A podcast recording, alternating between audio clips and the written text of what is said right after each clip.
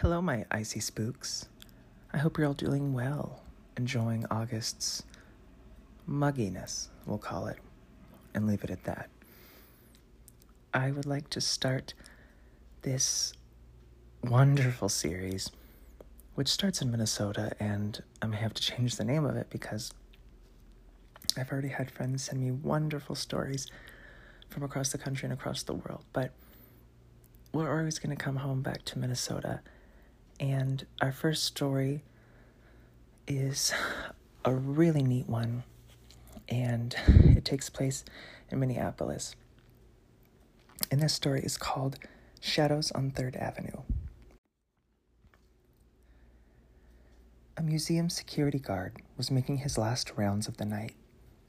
The third floor was quiet, and as he expected, deserted at this late hour. The handful of visitors that day had long since gone home. Nevertheless, it was part of Sam Rowan's job to weed his way through the museum's nine historic period rooms to make sure no one had become so enchanted with the displays of American and European decor that they lost track of time and became accidentally locked inside, or that they decided to spend a quiet night in.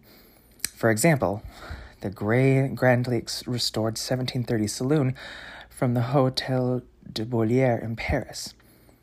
Rowan was leaving the Queen Anne room when something caught his eye. Silhouetted in a contiguous doorway was a dark, his- indistinct figure.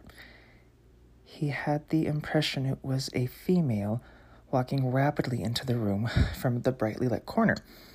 The backlit, light, the backlit cast her in deep shadow. Rowan himself was moving rather quickly through his rounds and had stepped past her before it registered with him what he'd just seen. He hurried around the corner to the other door and then back through the doorway where he'd just seen her to remind the person he assumed that was a straggler that the museum's hours were almost over. She wasn't there. Impossible, she thought, he, he thought. He even heard the wooden floorboards groan against her weight. A quick search confirmed what had immediately been obvious to Sam Rowan. He was the only living being in these rooms. Since 1915, the esteemed Minneapolis Institute of Arts, MIA, has welcomed tens of thousands of visitors each year to its Whittier neighborhood home. Considered one of the finest comprehensive art museums in the world, the MIA owns more than 100,000 treasured works of art from five millennia of history and most of the world's great civilizations. From Egyptian cartonnage to New Guinea yam masks, to masterpieces by Rembrandt, Poussin, and Monet, and contemporary works by artists varied as Chuck Close, Frank Stella, and Ansel Adams, the Mia's collections are breathtaking in their diversity. Its notable achievements include extensive Asian, Native American, and modern art collections. Special exhibits are scheduled throughout the year. A 2006 edition designed by Michael Graves enlarged gallery space by one third. With its free tours, audio guides, numerous interactive learning stations, art library, and detailed directories, the Mia is, quote, dedicated to bringing art to life for everyone, end quote. But to at least some employees, more than art sometimes comes to life in the labyrinth labyrinths of galleries and displays that comprise the Twin Cities Museum. For Sam Rowan, it was his encounter with the blurry black shadow comprising through the door of the Queen Anne room in September 1996 that persuaded him that not everything at the Mia could be characterized as still life. He had started his work as a night guard only a short time before. He might have wondered about the advisability of taking the job. I was pretty freaked out, he says of his encounter that night. I told my supervisor about it, but it turns out he was one of the other guards who had almost had the ex- who had had the same experience as mine he was pretty nonchalant about it. He was like, "Oh yeah, that that happens sometimes, and it happened to me a couple years ago." Each of the third floor period rooms at the Mia depicts domestic furnishings and interiors from a number of different eras between the early 16th and early 19th centuries. The Connecticut Room, for instance, represents the interior of a home in col- uh, colonial America. Henry VII would be at home in the Tudor Room, installed only a few years later by the museum as it opened at its first posted room. The English themed Georgian Room displays British decor and designed from the late 18th century. The majority of the puzzling encounters at the museum seem to occur in or near these period rooms. Sam Rowan remembers with clarity that late evening in September in the Queen Anne room. I was making my rounds, he recalls. I was going out of one of the doors, and what I saw was a person about my height, five foot seven or so. It looked kind of like a freestanding shadow, a blurring black figure coming in towards me less than three feet away, walking towards me. And I was walking pretty fast, so I didn't really stop. I was going to say we were just about to close. Of course, when I turned the corner, it was gone. I even heard footsteps. I had the impression it was female. Rowan says the brightness cast from the hallway's overhead lights and from the hall's wall mounted display cases kept whatever it was in the shadow. His immediate reaction was that she wasn't anything more than an errant visitor who needed to be directed out of the museum. Only there was no she to deal with. The entire incident was brief, Rowan says, but long enough for him to believe that it wasn't a person, or at least the shape of a living being, stepping out of the Queen Anne room. I'd say it was a ghost, Rowan admits. He was apprehensive after this encounter and tried to avoid these rooms for a while especially after the museum closed for the night. But that's difficult to do when you're a museum security guard. In a time, he became more curious about who or what he had seen more than anything else. In time, he had a little compunction about working around the period rooms. I was pretty scared for a little while, but now, actually, I feel comfortable. I like being up there. I don't feel threatened or uneasy or anything. I enjoy it just fine. I decided if I see something, I see something. If I don't, I don't. Seeing something here eh, at all is pretty rare. The supervising guard to whom Rowan reported the encounter has had his own run in with a similar walking shadow. It occurred several years ago, and before this had all happened, in a corridor only a few feet from where Sam Rowan saw the shadowy woman. At one time, a window in that hallway looked out an interior courtyard. Remodeling has filled in that area with additional galleries, and an easily missed locked door now occupies the former window opening. The guard was looking out the window, now gone, at some courtyard activity below when he caught someone moving in the corridor walking toward him. He looked out the window for a few more seconds before turning to greet whomever it was approaching him. The hallway was empty. He was certain that someone had been there moments before. Sam Rowan says that he had his only other run in with something he cannot easily explain several years later. It also provided him with some evidence that the first time had not been a fluke. He remembers the second date quite clearly March 11th, 2005. Although he maintains that second experience was not as phenomenal as the first, others might disagree. Rowan was again on his rounds, but this time he had just gone into the Northumberland room, so named for its English country estate furnishings. I saw what looked like another silhouette outline, but just one of a leg from the knee down, the shoe and pant leg, maybe a little shorter than mine, but it looked like it was made out of a shadow, dark, not transparent, more detailed than the other thing I saw, he says The perambulating limb was striding along next to Rowan, keeping pace and totally synchronized. Yet while Rowan's steps echoed clearly on the wood floors, the other footfall made no sound. I didn't think anything of it because subconsciously I thought it was probably just my shadow, Rowan says. But after I left the room, I thought that didn't make sense because the placement of where I saw the leg was right underneath the light. The shadow would have to be cast from something.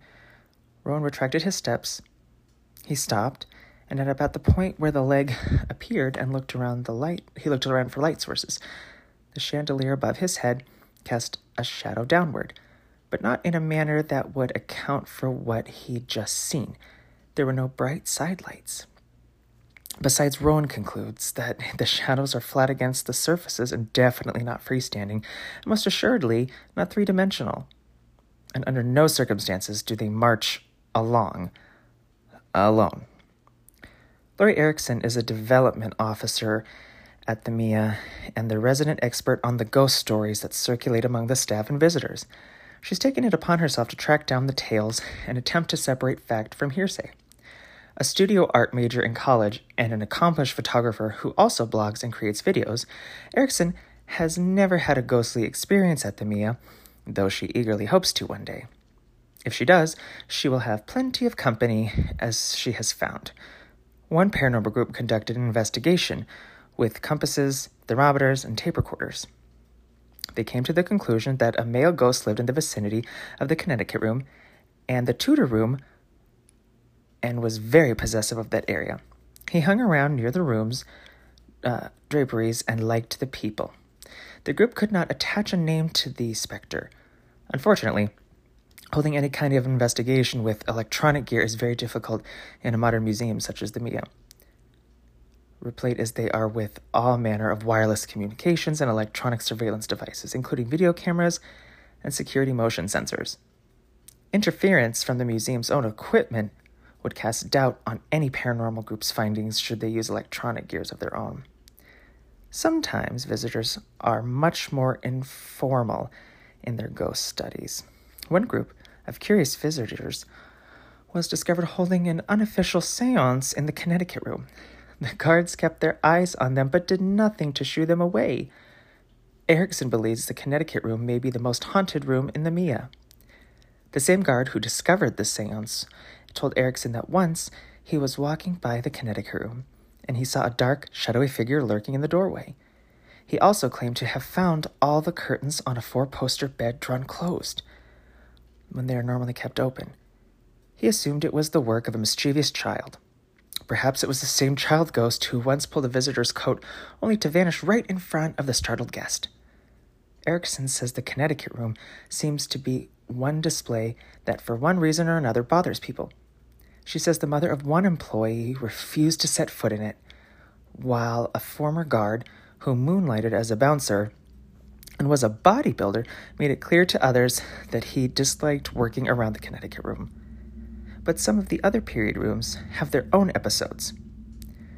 On a morning in mid 2007, a guard turning on the lights in the Georgian room heard a chair scrape back from the center table, as if someone had just stood up. People have also reported hearing children's laughter in the same room. A painting of children hangs above the fireplace in the room. Not everything unexplained occurs in the period rooms, however. Erickson says a cleaning woman reported being locked in a bathroom in the new target wing of the MIA before the locks were installed on the doors. The origin of any resident ghost at the MIA would be hard to establish. There has only been one documented death at the museum. A workman died of a heart attack several years ago as he was installing a display in connection with the MIA's annual art in the Bloom exhibit.